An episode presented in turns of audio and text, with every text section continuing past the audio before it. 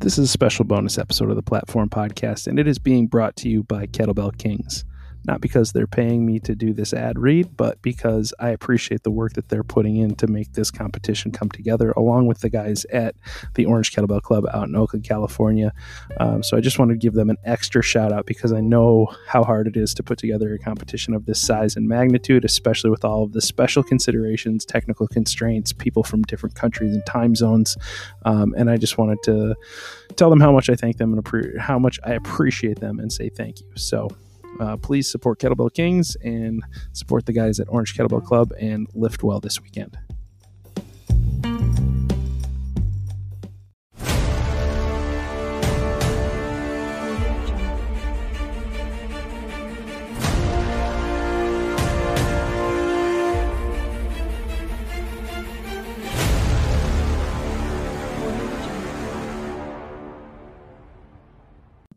Hey, welcome into the Platform Podcast. This is a special bonus episode that I wanted to throw out there real quick uh, before we get into the competition coming up this weekend. We have the IKO World Championships, uh, California Open, put on by Kettlebell Kings, hosted by the Orange Kettlebell Club.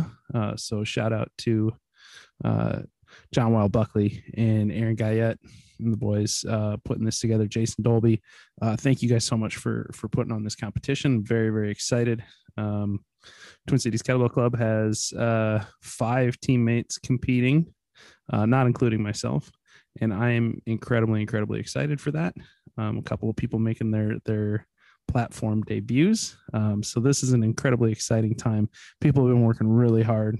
Um, I can't wait to see um, how the day goes. They've earned some they've earned some good results on the platform. So I hope it goes uh, I hope it goes to plan. And uh, to that end, I wanted to take a minute here um, to share um, with with everybody uh, just a couple of tips on how we go about um, coaching mental preparation and strategy um, within uh, the competition framework. So when we're going into competition, um, how do we how do we mentally prepare, and and specifically, um, how do we how do we prepare from a pacing uh, standpoint, right? So over the course of training from for you know many months preparing for this for this moment uh, for this competition we've been we've been documenting and tracking our data we've been we've been going at prescribed sets for prescribed durations with prescribed weights at a at a set pace. And i track everything in a spreadsheet um, you know that, that the athletes have access to. And based on that we can see over over time you know and as we get closer to the competition we can see what our are realistic paces based on what we've been able to do consistently in practice. Um, so we're not going into it wondering or thinking, uh, uh, you know, not knowing what, what we've hit uh, in practice consistently. We have data to back up, um, you know, what what the strategy is, right? And uh, prior to uh, prior to this this past week where we did a taper, uh, we also did some test sets. So in in the events that people are planning on competing in. Um, we did some either you know five, six, or seven minute uh, duration sets, uh, depending on the the phase and depending on on the intensity uh, necessary for for that particular athlete, um, but and, and the number of lifts, etc. But that's a long enough duration for us to to see um, how well they can hold pace uh, at the pace that we're thinking and with the weight that we're thinking in the lift that they're going to be performing at. So that gives us a, a good a good mark, and then from there we come up with a strategy um, on on what our approach is going to be on the platform, um, because preparation, mental preparation, particularly, uh, I think is super key to to performing at your best and to also not having a disastrous performance. Um, it, it really, as much as anything, it helps you control nerves and to translate nerves instead of being nervous, you just, you have to own that feeling and understand that your nerves are just excitement it's it's sympathetic excitement. So excitement of the sympathetic system your body needs that um, in order to perform optimally right? If you went into a, competition and weren't a little bit ner- at least a little bit nervous, I would think that you don't care enough about how you do uh, in order to have a good performance. So if you don't go in with some type of nerves, you probably uh, you probably don't care enough about how you're going to perform. So going in going into a performance with some nerves is actually a sign that you care, and it's it's it's not necessarily you, you shouldn't you should own that feeling and turn it into translate it in your head to i am excited to be here right? I, i'm excited and ready to go right um, don't let the nerves overwhelm you because it is it is really your body telling you that you're excited about this opportunity and it's it's getting to the level of excitement and i mean physiological excitement um, that it needs to be in order to perform optimally because mentally your your your body knows that this is something you care about and so it's it's getting you to the level of excitement that you need to perform. Now with that said what we have to guard against is overexcitement overexcitation of uh, the sympathetic nervous system which we talked a little bit with uh, with Dan John about on on that that episode with with Dan John where he was talking about matching your level of excitement to what is optimal for your performance right? And so for some people that might be being super hyped up and really ready to go and like really really jazzed. For some people it might be staying nice and calm and even keel. Um, it really is going to depend on what's going to get you optimal performance but it's also important that we understand that the the set duration matters. If you're doing a five minute set a higher level of excitation at the start is okay um, because you only have five minutes to go. But if you're doing a 10 minute set you don't want to be too high at the start because you'll burn out and you'll have a huge adrenaline dump uh, in the middle of in the middle of your set. Um, and so we plan for that. Um, we know that we're going to come that we're going to come out probably excited. Uh, so the general strategy that i use with most of my athletes especially athletes who are are not super experienced on the platform um, is we come out slower than what we than what we the pace that we want to sustain for the for the rest of the set because we know that those first couple of minutes are key to being able to finish the set. So I like to divide the set into three check in points the first two minutes, the halfway point, and then two minutes remaining right? Those are the three places where we check in to see how are we doing relative to the pace that we want to maintain. Um, so if for example an athlete is looking to come out and and average 10 rpms across the duration of the set typically what we would do in that in that situation is we would come out at 8 rpms for the first 2 minutes so we come out a couple of reps below what we want to sustain because I know that especially with new athletes, they're going to be excited and their heart rate is probably going to be more elevated than it would be at that pace just due to excitation. So we're going to come out for the first two minutes and try and keep heart rate down and go a little bit under the, the, the normal pace. So just for example, eight RPMs. And then at two minutes, so long as we feel good right? If we feel good at eight at that eight RPMs and we feel like we can go faster, then we would go up to 10 RPMs, our, our planned pace, right? So we go to 10 RPMs for the next three minutes. That gets us to the halfway point of the set. We check in at the five minute mark. We say, okay, how are we doing with the new increased pace? Is your heart rate too high at this increased pace? And if it is, do we need to go back down? Do we need to go to nine or eight, right? Or even seven or six, right? It depends on how you're doing. And we have the ability to check in at that halfway point and we can we can drop pace if necessary but if things are going well we hold pace and we stay there right so we stay at we stay at our 10 rpms so we stay at 10 rpms until and get through and get through the, the most difficult minutes of, of any 10 minute set in my opinion are minutes six seven and eight right? Those are those are the minutes especially minutes seven to eight right?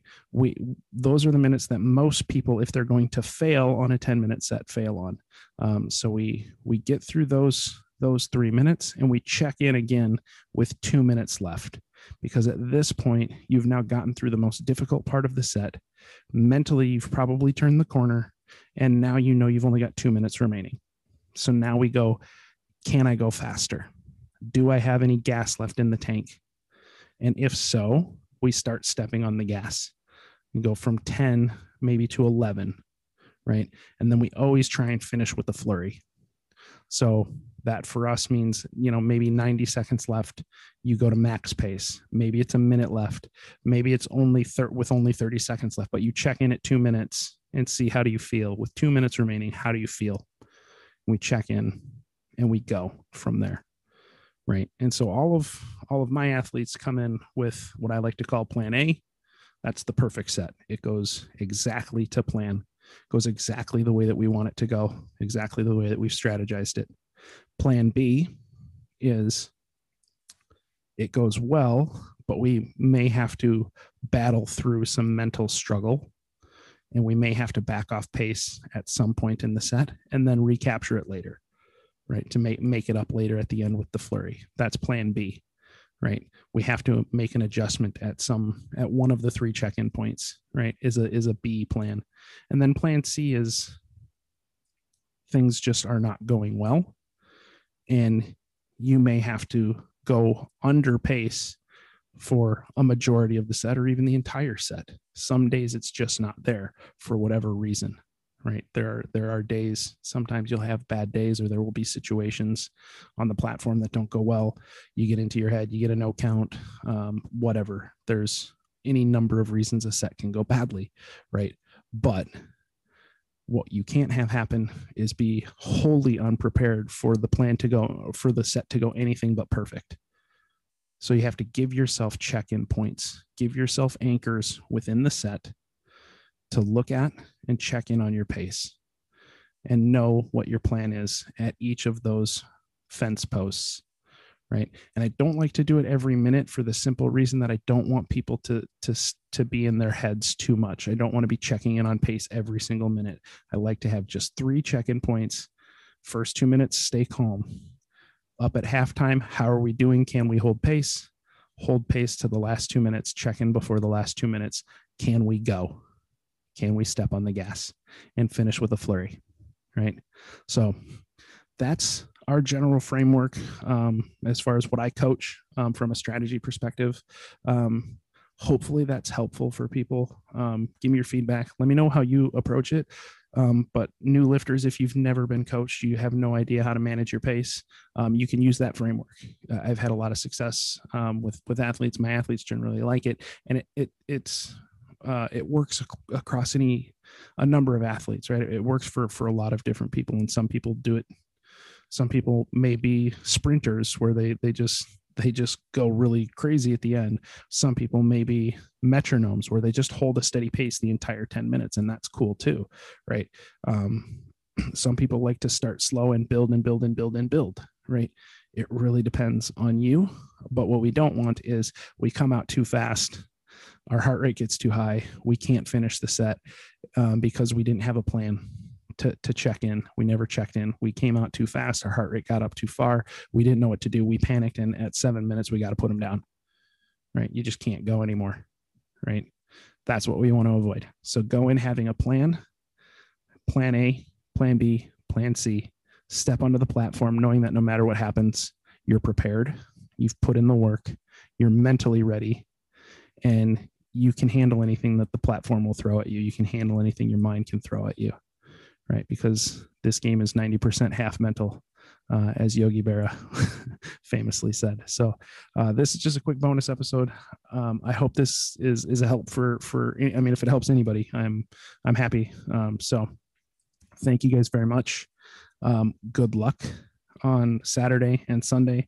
Looking forward to it very much. Looking forward to seeing y'all um, on the live stream and watching people sets, um, cheering on my athletes, coaching my athletes. I'm gonna uh, knock out some sets myself, and we're gonna have uh, we're gonna have fun no matter what. It's gonna be great. So, uh, thank y'all. We'll we'll see you out there. Stay healthy, lift well, and uh, kick some ass.